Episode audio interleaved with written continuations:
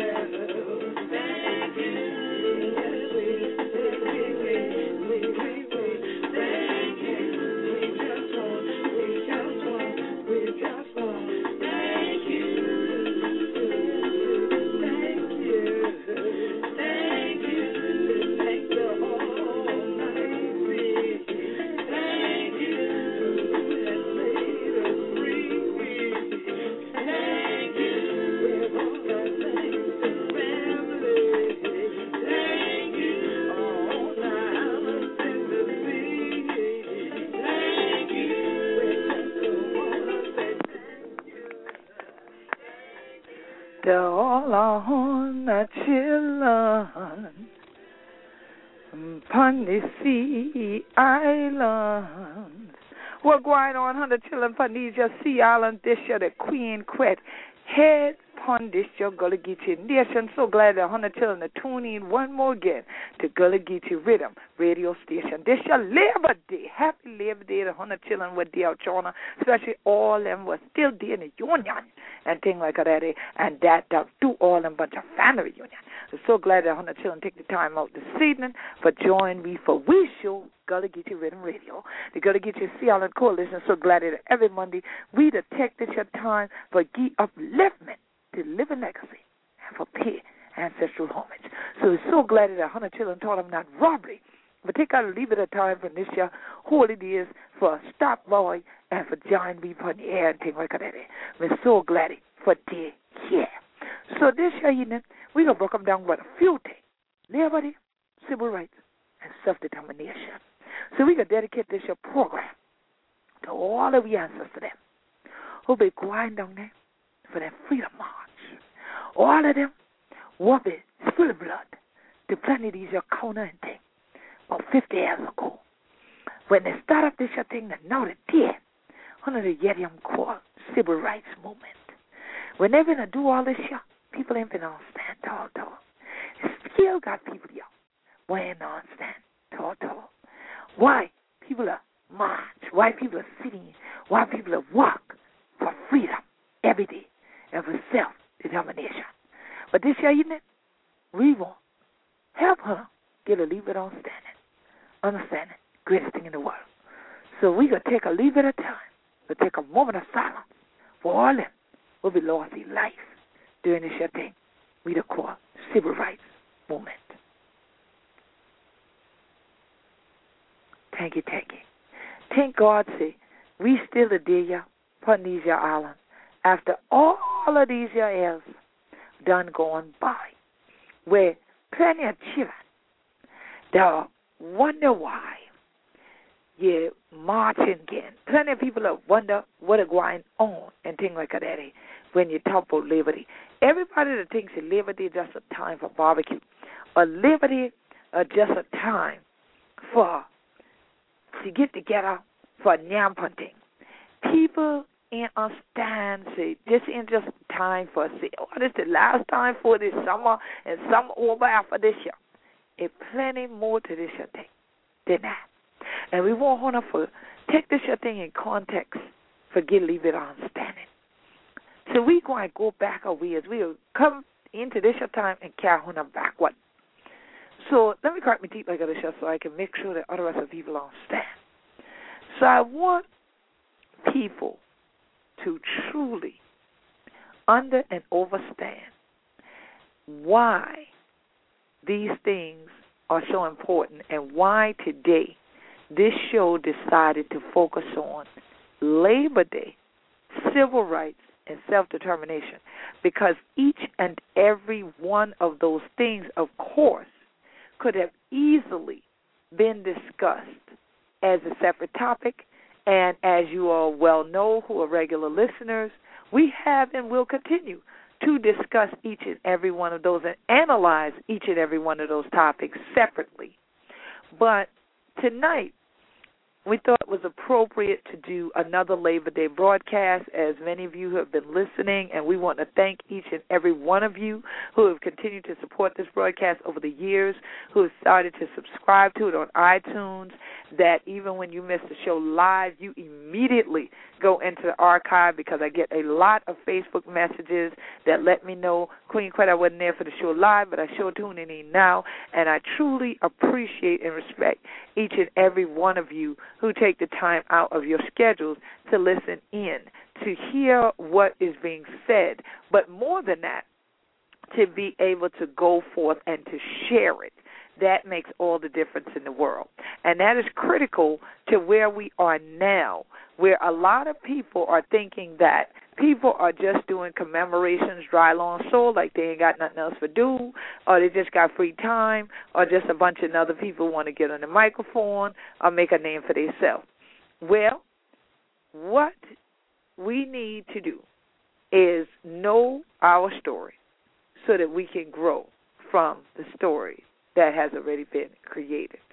If honey know where honey the different honey ain't going to know where honey the so we want to make sure that we put in context what is going on right now and how does that relate to Gullah Geechees in terms of the commemorations that you are hearing about, you're seeing, some you're witnessing.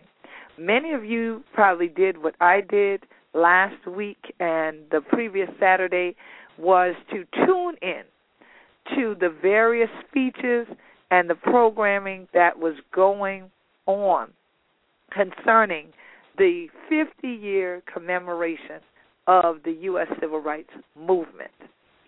What was not included was the Sea Islands.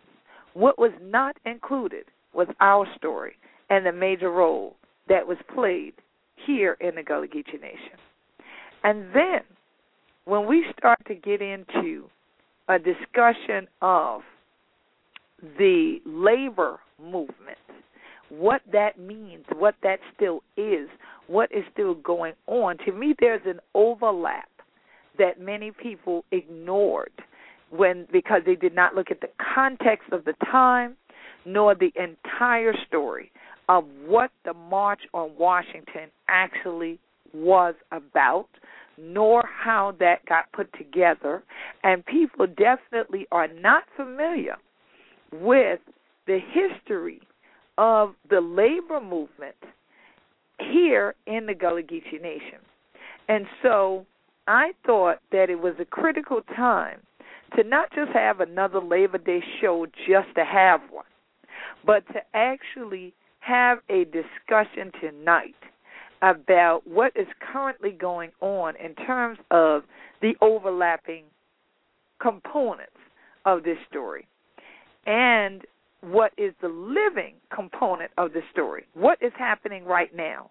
While people were at home turning on the television to listen to speech after speech, whether you agreed with the speeches or not, is not the issue.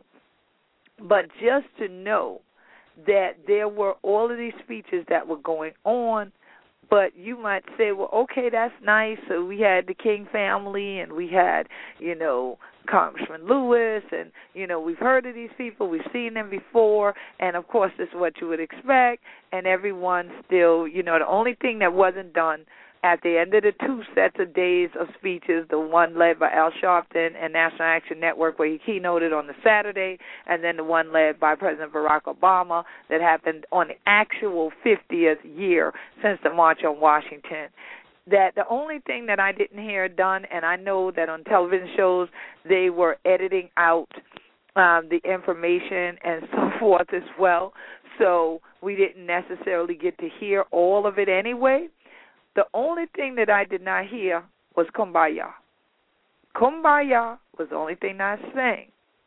Because the way the entire March on Washington has always, and I hadn't seen it change, all right, been done, was that it was presented as if we're all getting along now because we're all here and we've all marched here together, we're all getting along. The good thing was if you listen closely to the speeches, they were actually saying, well, we can't all get along until we all have equality. So this is what that march was originally put together for. Again, what that got to do with the Gullah Geechee Nation? Well, Dr. Martin Luther King, Stokely Carmichael, aka Kwame Ture, the Reverend Ralph Abernathy, all God bless the dead, Reverend Jesse Jackson, the other leaders of the Southern Christian Leadership Conference, all of them came together and would meet here on St. Helena Island at a place and a space where I went today to show someone the grounds, but to also just give thanks and appreciation for those who had come before us. Was here on St. Helena Island at what was the historic Penn School, which was founded in 1862. This is now Penn Center Incorporated, a nonprofit organization that also has a museum, the York W. Bailey Museum, which is a major tourist destination now in the Gullah Geechee Nation. But St. Helena Island was an island that Dr. Martin Luther King used to come to and stay here on the island and stay in different people's homes.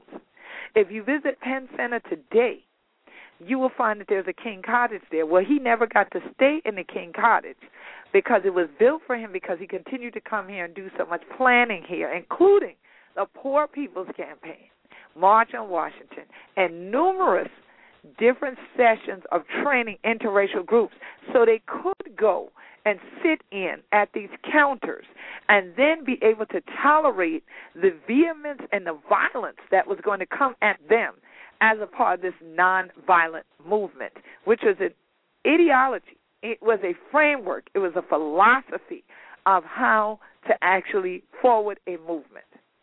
The Black Power movement is another discussion for another night, but that was another vehicle to try to forward the agenda of equality. But now the labor movement was also a movement to forward the agenda of equality. Now, many people, as they think about the March on Washington, they think about the civil rights movement, they leave out the sea islands like Johns Island, where many of the songs that were sang during the civil rights movement, the various marches that happened in the Deep South, the various things that we see repeated over and over and over on film footage during this time of year and during Black History Month, a lot of those songs that you hear were actually spirituals that they heard sang on Johns Island and St. Helena Island when the people who became the Freedom Riders, the people who became those like Septima Poinsette Clark, God bless the dead, who helped to educate people, Esau Jenkins, who helped to ed, to be a part of this movement to get people around, transporting them, and so that they could get them to the point where they could go in and even take these tests that were, of course, biased, that were, of course, set up for anyone in America to fail asking people questions like how many bubbles are inside a bar of soap, how many marbles are in a big old fishbowl with a bunch of marbles just dropped in there, things that were done to discourage them, but then yet putting questions on, down on paper about the U.S. Constitution and other things. First and foremost, you need to know how to read. Second, you need to know how to write to do those tests. But then you'd need to know what the U.S. Constitution was and what the wording meant, what that meant to a U.S. citizen, since you were saying you are one and you have a right to vote, and that that is part of your citizenship. So these are the kinds of things that even on buses, even under oak trees, in in the churches, people gathered that did know how to read and write, did understand how to analyze these documents, got together and helped each one to teach one so that then folks could go down, take these tests, pass these tests, get their voter registration cards, and vote. But now, the voting was one thing.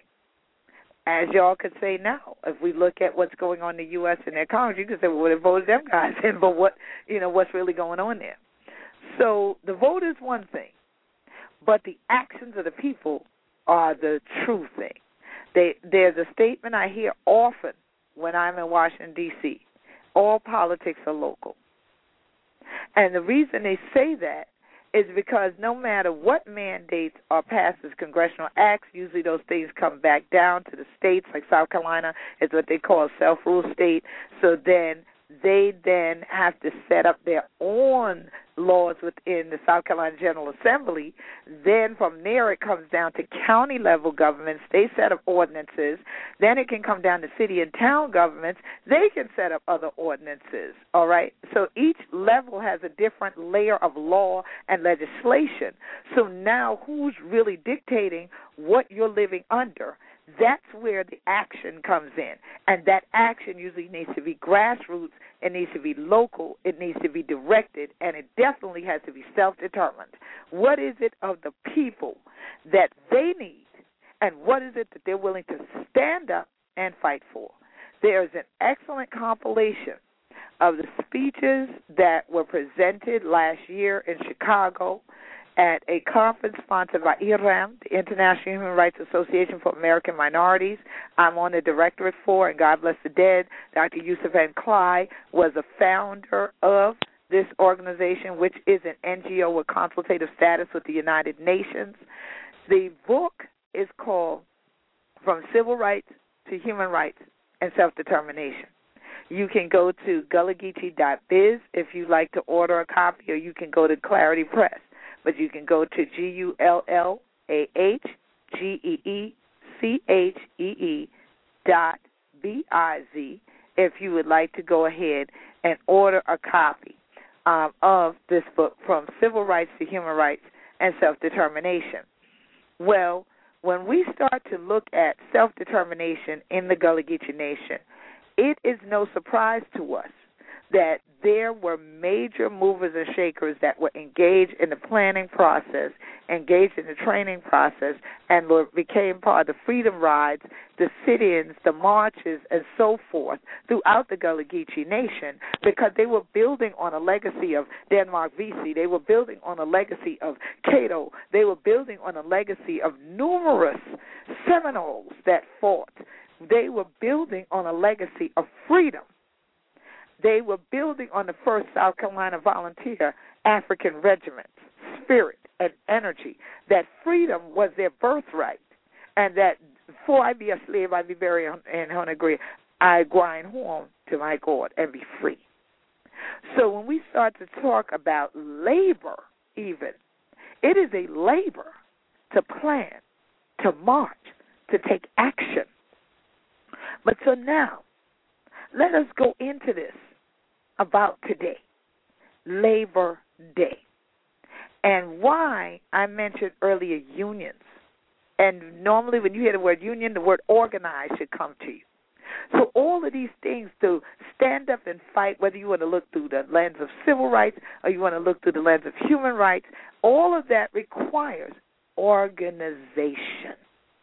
And it requires this word that's now becoming a buzz term sustainability but it requires focus and to be sustained through the energy and the spirits of those who came before you is a critical thing. And that's why they couldn't sing them songs like Ain't going let nobody turn me wrong, Turn me round, turn me round, and why let nobody turn me round. Why keep on walking, keep on talking, marching up freedom land. Okay? So here it is, March of the King's Highway, March of Freedom Land, the simultaneous wording here in the Gullah Geechee Nation, interchangeable wording here in the Gullah Geechee Nation. Why? The King's Highway is Highway 17. It runs the entire distance of the Gullah Geechee Nation from Jacksonville, North Carolina to Jacksonville, Florida. All right? The King's Highway was where King's grants were issued along that, that later became the plantations that existed here in the Gullah Geechee Nation.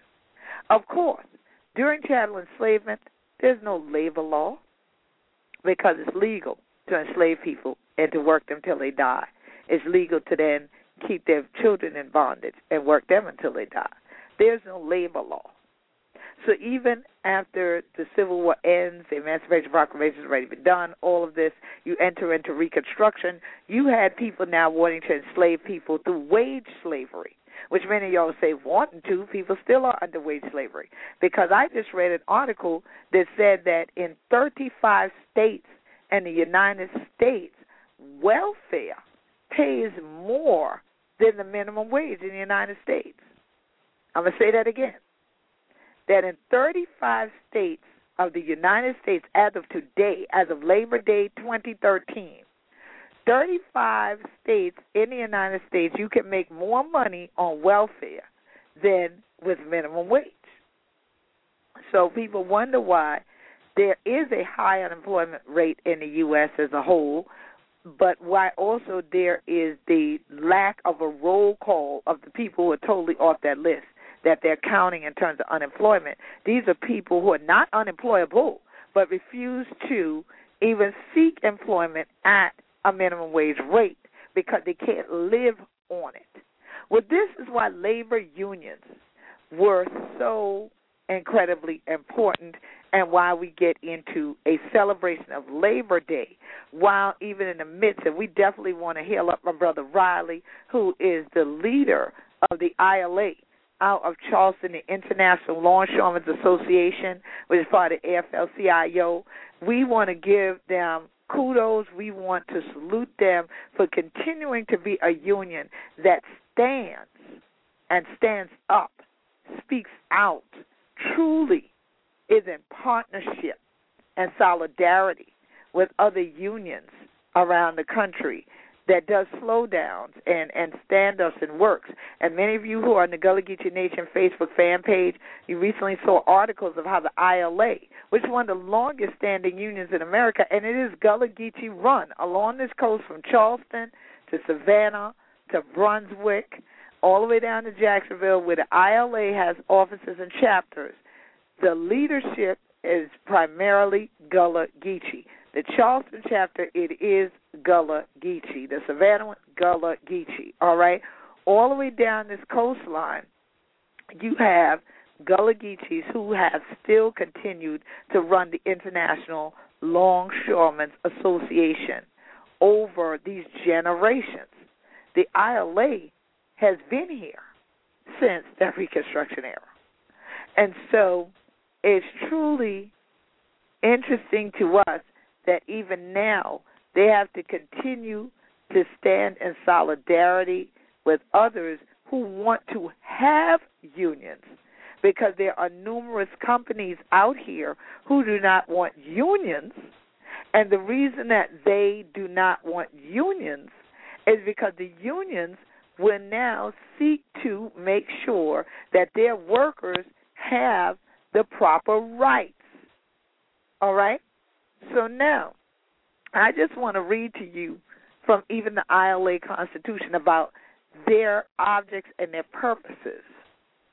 The objects and purposes of the ILA shall include the following to promote the best interests of its members and, and their families, to promote the best interests of its members and their families, and to organize the unorganized workers and to unite within the ILA all workers within its jurisdiction to bargain collectively, collectively, y'all hear that word?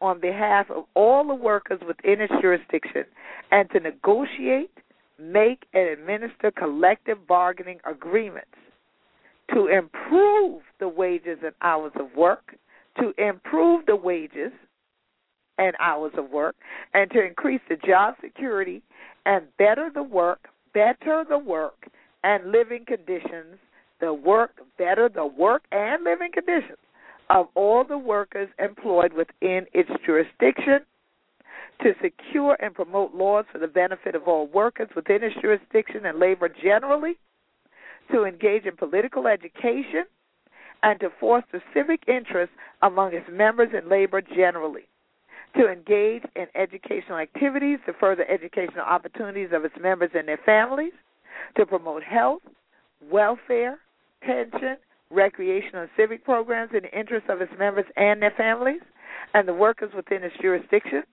to establish, maintain, and operate clinics, hospitals, labor union halls, and labor temples, to unite with other labor unions and other labor bodies, to assist charitable, religious, and educational bodies and institutions, to instill the spirit of patriotism and devotion to country among its members of their families and within the labor movement. All right. To have devotion among its members and their families within the labor movement. Now, that is a lot to say this is what their purpose is. This is what the objects are that they're focused on. And this requires organization. This requires vision. This requires sustainability. This requires support. And the ILA is a strong union because they hold fast to this. Their members want these improvements for not only them and their family, but you heard to also have institutions within the community for health and for education. Critical words that many of you are probably as surprised as I am to hear within the Constitution of a labor organization. Because you would think that all they do, based on how the regular media projects them, is like they just fight for their workers and for the wages of their workers and the money. That's all. No, I can speak from the heart and say the ILA has been supportive of the Gullah Geechee Nation as well. The ILA supported the Gullah Geechee Nation International Music and Movement Festival several different years when we brought it to Charleston. So I greatly appreciate the support that they have given us, the individual members, as well as the union as a body, by saying, yeah, we want to sponsor this great work that y'all are doing to educate the community on who we be down here and things like that. Rather we'd have had a thing right on to the dock and things like that to one report. Answer to a kind.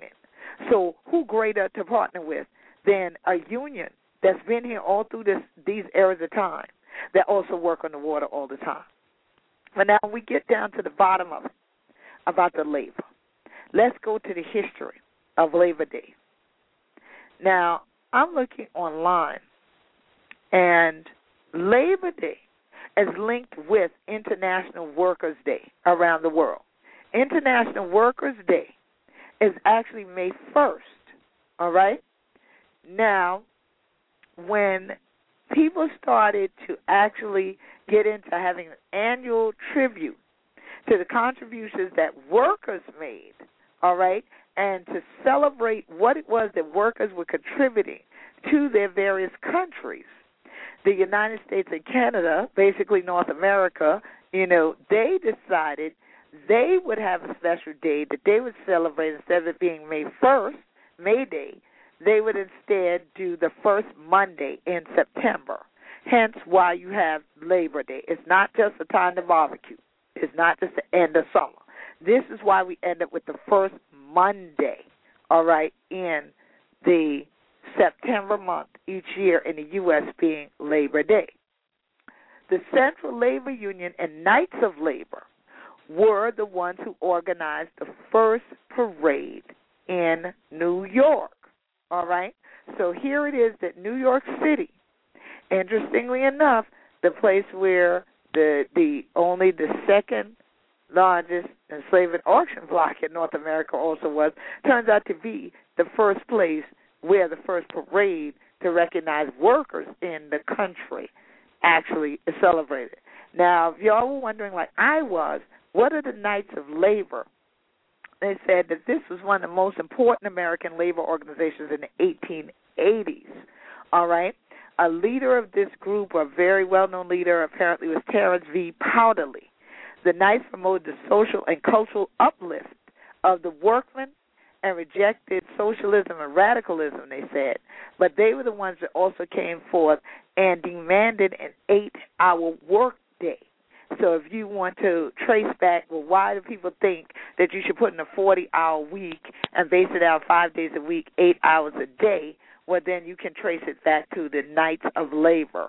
And I know many of y'all who are historians who are listening, if you have that kind of ear like I do, you're wondering, well, were these people of African descent? Uh, not at first. All right. But now when the Knights started to you know, get their membership built up, and they started up. They said they were part of the Noble Order. Uh, they took that out from their name later on, and they went through a few different changes with that. They actually started to push for not only the eight-hour workday, but also for legislation to end child and convict labor. Now, we're not going to get into this discussion tonight about convict labor, but I would send you to watch the film Slavery by Any Other Name. Slavery by Any Other Name that discusses the peonage system. That is an excellent film for you to go ahead and watch. And there are also some other dramatic films that show how this was used against people of African descent, where people had committed no crime, but they would just make up a lie so that they could put black men on a chain gang. So this push was something else that's critical. The eight hour workday, that ending child and convict labor, and then later they wanted also graduated income tax. So they supported cooperatives as well. So there were many, you know, food co-ops and things today, and people going back to farmers co-ops and other things. Well, they really pushed for that. Their main focus was that eight-hour workday. So what was interesting is that after 1878 is when they actually started. They could not see themselves saying, well, we're going to just do this without being inclusive. So they had a history at times of being exclusive, but then they started saying, well, we need all kind of folks in the ranks. So they accepted women, they accepted people of African descent as members along with people who many of these folks work for. All right? So they had to push in some of the different assemblies of their groups or chapters of their group to even get these folks in. Because of course some of them in the South, they were like, nah, they ain't gonna be up in here with us. So they went ahead and had separate groups. So you would have an all black group one place and an all white group somewhere else. And they would all still be Knights of Labor but they just would not have their meetings together. All right?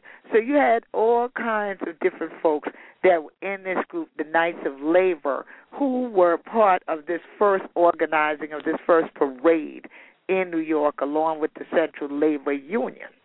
Now, they proceeded on where in 1882 there was Matthew McGuire, who was a, a machinist, and he first proposed the holiday because he was then the secretary of the Central Labor Union of New York. And so some say that ain't really true. He ain't the one. It was Peter McGuire, um, who was of the American Federation of Labor um, uh, back in 1882 as well. And that he had gone to Toronto, Canada. He saw what they were doing, and he's the one who brought it up. But either way, we know it was a McGuire. All right, that was the first one to bring this up and figured that this ought to go on. Well, it said following the deaths of a number of workers at the hands of the U.S. military and the U.S. Marshals during the Pullman strike, then the U.S. Congress unanimously voted to approve rush legislation that made Labor Day a national holiday. So that's where we start to connect Labor Day to the March on Washington. All right? Because when you first of all hear The March on Washington, that's a truncation. Like much of our story is truncated and you don't get the whole story. The March on Washington was not the title of the event. The title of the event was March on Washington for Jobs and Freedom. March on Washington for Jobs and Freedom, which took place on the 28th of August in 1963. So 50 years ago. Hence why y'all saw all the speeches, as I mentioned at the beginning of the show, over the last week or so and why you can still look online and find much commentary about these speeches and about the civil rights movement going on and much banter and debate. All right?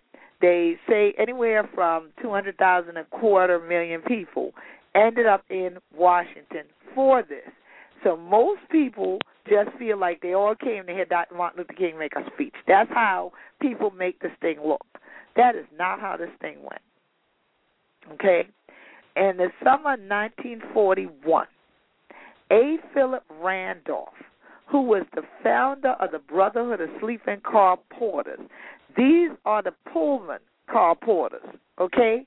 The Brotherhood of the Sleeping Car Porters founder, A. Philip Randolph, called for a march on Washington, D.C. He called for that march because of the same thing I just talked about a little while ago this segregation and exclusionary behavior that had been happening that was leaving people of African descent out of various things. They had been left out of positions in the national defense industry. Remember, a lot of times back then, we talk about a lot of war. I know y'all say, well, right now, talking about a lot of war. We ain't going to even get into that. All right? So, but people of African descent were not getting jobs, and that's where the money was. So, here it is because that was happening with World War II, black folk wasn't getting no jobs and all this kind of stuff. You could go die, but you couldn't come home and think that you were going to get no work. All right? That's when he wanted to have this march actually happen. All right? Now, there was a civil rights group that got together at the Lincoln Memorial in May of 1957. What they did at that time was called the Prayer Pilgrimage for Freedom. So you had people bringing the spiritual guidance and leading this in first. There was a prayer pilgrimage for freedom, 1957. And this was on the third anniversary of the board of, Brown versus Board of Education. All right? Then in October 1958, you had a youth march for integrated schools to protest the lack of progress in the ruling about Brown versus the board, where you know you get the separate but equal stuff. Well, it was never equal; it was separate, but it was never equal. And even now, if you look at Corridor of Shame, you'll see throughout the Gullah Geechee Nation there are many schools still within the Gullah Geechee Nation that still are not equal. They do not have state of the art equipment. They don't even have proper air conditioning. Some don't have proper roofing and children are still going to schools at old schoolhouses that was here probably since almost since school time, but you know not quite. But the latter 1800s, 1900s, there are buildings people still going to school in that are not safe. That's another whole health issue. So Dr. King was there for the prayer pilgrimage for freedom, and he then um, he was able to address them but if y'all recall, he had gotten stabbed in his chest during a book signing, and that uh, actual ice pick that went into his chest at that book signing, and just they said this uh, fraction over would have killed him then. He was still recovering from that when this happened in 1958 for the Youth March. So Coretta Scott King actually went and delivered the remarks in 1958. So don't believe women were never engaged in the movement because when you look at the videos from the march on the 20th of August 1963, you don't see women unless Mahalia Jackson singing "God Bless the Dead." You don't see the women, or you see the women down in the crowd, but you don't see them up on the podium because no women were allowed to actually address the crowd on that day. But women were always behind the movement, engaged in the movement, feeding the people, keeping them strong in the movement, singing the songs, leading, and being a part of the movement. So even now, when people start to question, well, how come in the Gullah Geechee Nation leaders you have a lot of women? Well, actually, we have a balance of women and men. But you see a lot of the women who are out front now, and it strikes people because you're so not used to seeing that imagery of women leading. But the women have always been engaged in the process. So A. Philip Randolph the founder of the Brotherhood of Sleeping Car Porters. And I encourage you, if you've never seen the film, 10,000 Black Men Named George, please make sure that you get a hold of a copy of that film and have it in your home, in your DVD Black History collection. 10,000 Black Men Named George. Please make sure that you go ahead and you watch that film with your family. Don't wait till February watch the film with your family, and start to understand even the struggles that A. Philip Randolph had to go through to continue to keep the Brotherhood of Sleeping Car Porters together, to continue to organize, and to continue to participate. So, can you imagine how it must feel to his descendants, to descendants of the Pullman Car Porters, the Brotherhood of Sleeping Car Porters, to hear and to know that people are given all these accolades and all these honors, and I'm not saying they're not due, but to just say that, okay, this was something that SCLC did. But it was actually A. Philip Randolph who organized this and who was one that came forward with the idea and the concept, and this concept had to be built upon. So you have pillars here. You have 1941, the forming of this this whole concept. You have 1957, the spiritual power and the energy coming in, clearing the way. All right, I don't know if a libation ceremony went on or not, but if something tells me there was, even if it was through tears. So you have another pillar there. Then you have the youth, the churn coming in and thing in 1958. Then you get to 1963. You now have all four corners of the house that these pillars hold up what is now civil rights. All because people wanted jobs and freedom. Woke up this morning with my mind stayed on freedom. So here it is that you have a lot that's being revisited, but not in totality. All right? There has to be some revisiting of the facts of our story and giving credit where the credit is truly due when we are engaging ourselves in these commemorations, and much less now when we are talking about going forward in a time of self determination. And so it is a critical time for us to know our story because they say the people who do not know their story are destined to repeat it. So, in other words, if you don't know history, you are destined to repeat it. It is good to repeat the positive things.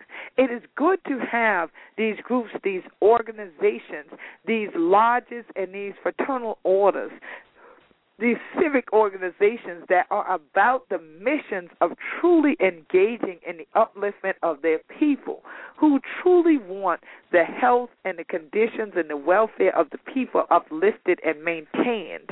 And so I am definitely not against that.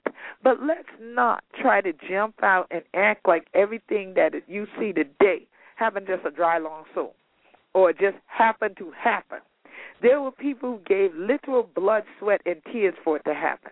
So when you see that the ILA is even in court today and being told they got to go back to work, they can't continue no slowdowns and all of this. You have to keep in mind what it has taken for them to continue to keep that body, that organization, that focus, that will going over all this time. You have to keep in mind what it took for A. Philip Randolph and the his organization and the Pullman car porters, the sleeping car porters to stay together, to work together, chilling while their names weren't George and people were still calling the Brotherhood of Sleeping Car Porters members all George. All right. So here it is that they stood together. They fought not just for them and their own families, but for others to have a living wage. And now we're hearing that you'll be better off with a welfare wage.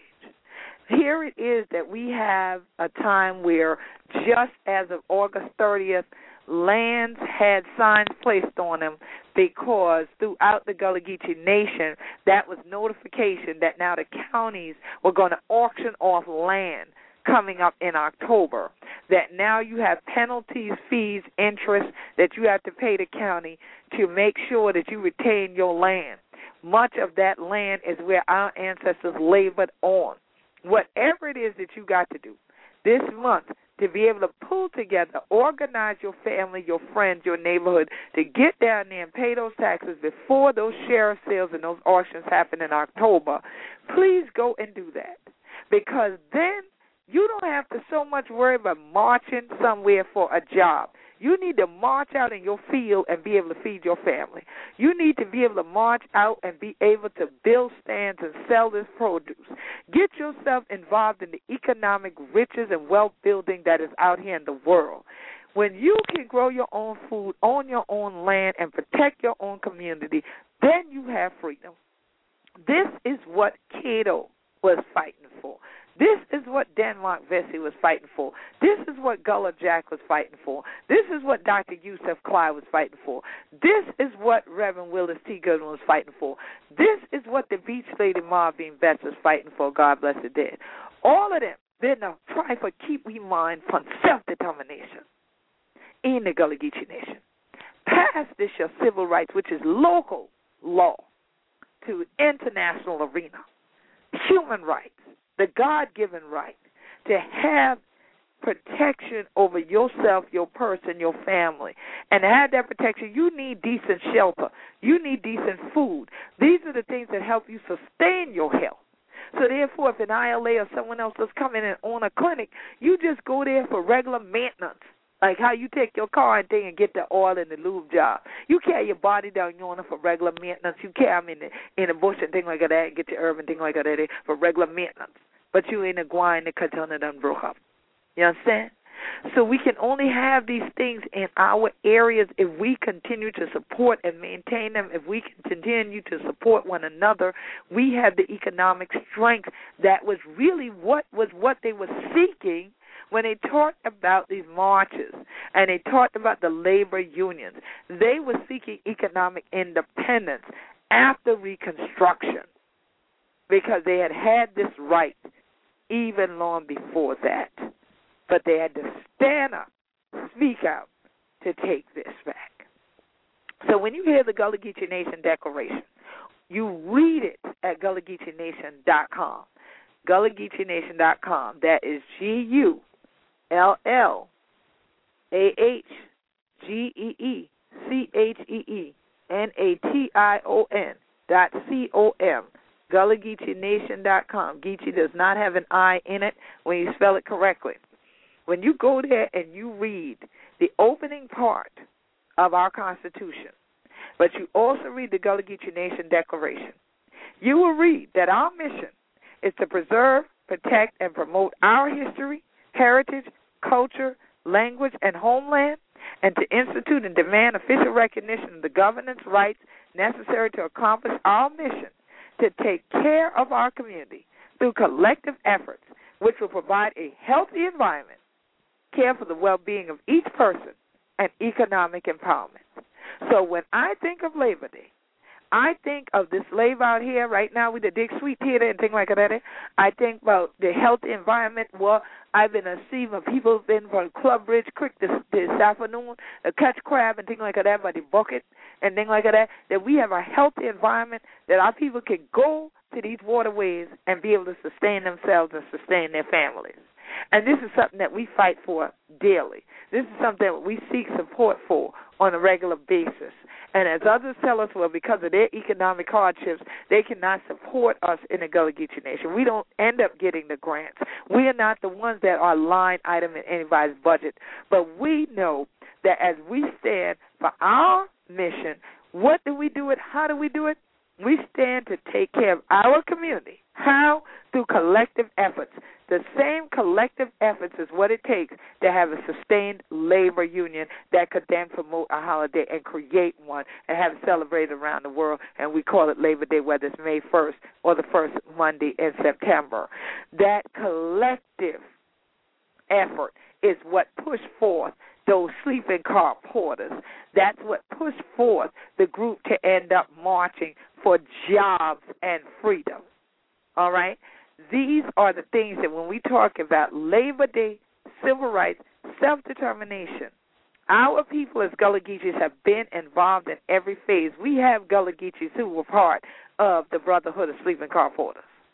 My cousin, who is 100 years old, you heard me right. He is 100 years old. He comes out to my events to help support the healthy environment.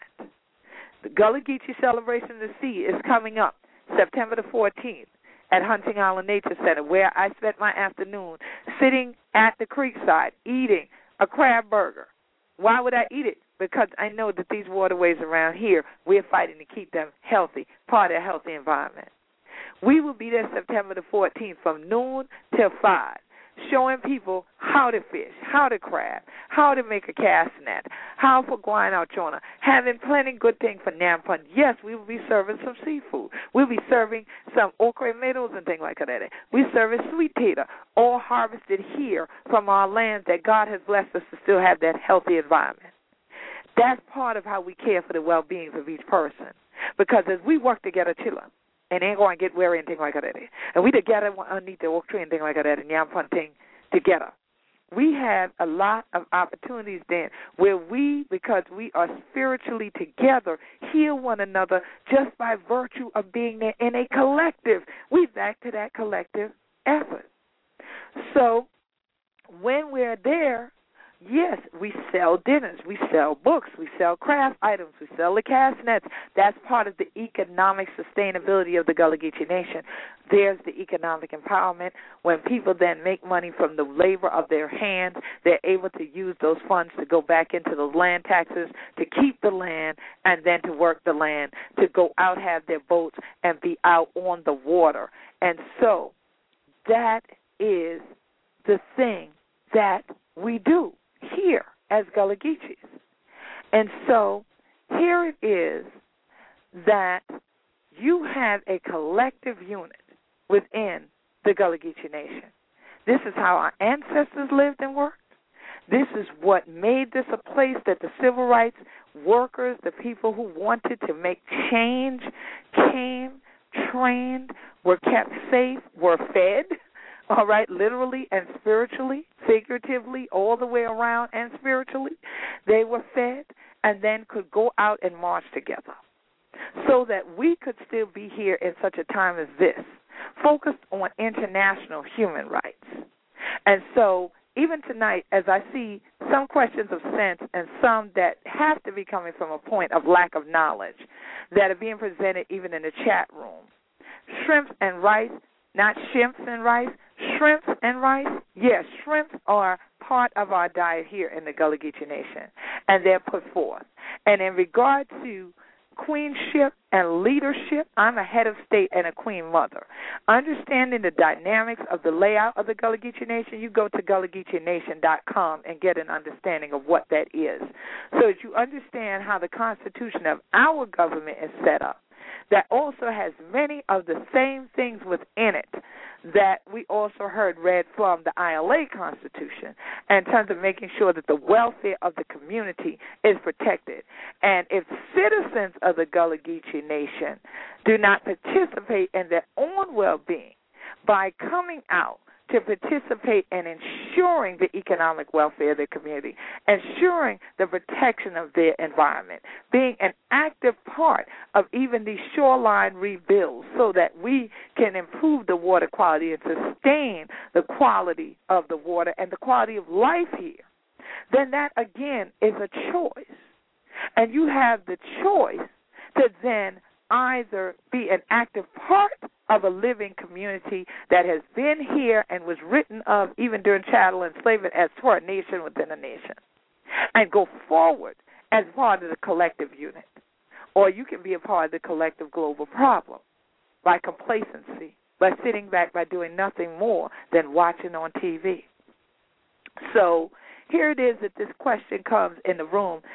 So what would I be? This person wondered, would they be a citizen? If you are of Gullah Geechee ancestry, that's native to the Gullah Geechee Nation. This person is mentioning that they have family even from Sullivan's Island and Charleston.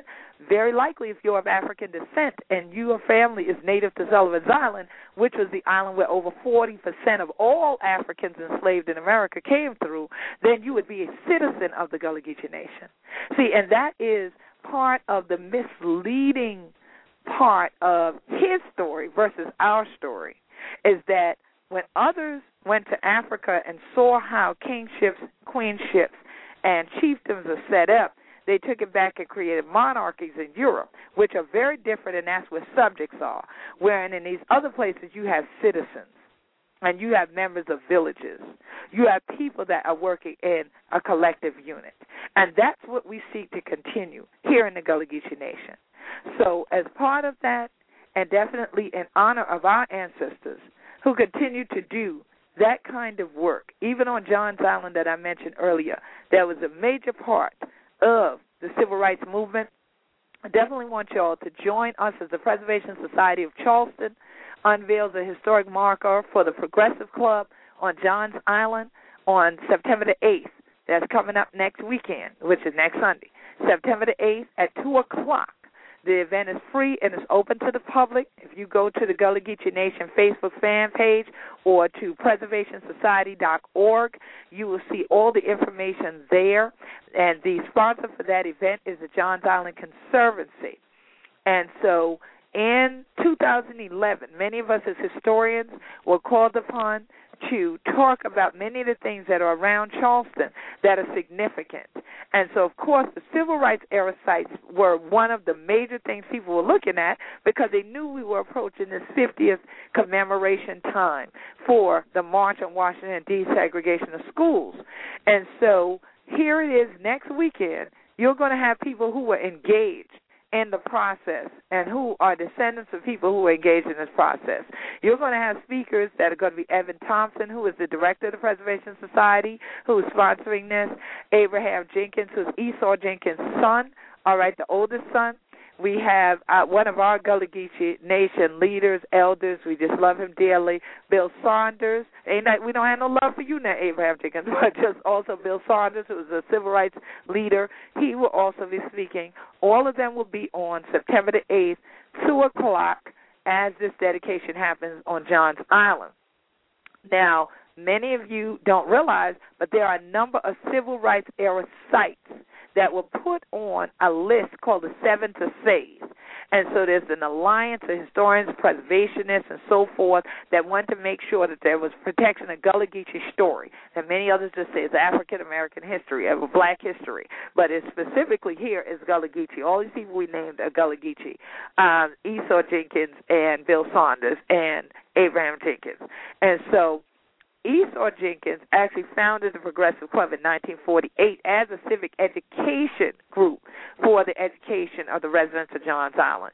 So, as I mentioned that earlier in the show, this is an opportunity for you to be part of our story going forward. Again, being part of that collective. And once again, please come out and join us at the Hunting Island Nature Center for Gullah Geechee Celebration of the Sea on Saturday, September the 14th from noon to 5. And we're going to talk some more about that next week on the broadcast leading up to all of this. But definitely, I honor A. Philip Randolph and all of our leaders of the Gullah Geechee Nation, our folks at the ILA, the founders of the ILA, and all of them for leading the way to continue to protect our story along the way and to definitely serve our people. So I definitely appreciate each and every one of Hunter Chillin. What a tune in. You can always email me at G U L L G E E C O at AOL dot com or Guyan Yona to we website Gullah dot N E T and Hunter Chillin. I hope Hunter got join me right here again next Monday. Have a blessed rest of this year, Labor Day, and keep on marching, walking together, chilling. Don't you get weary.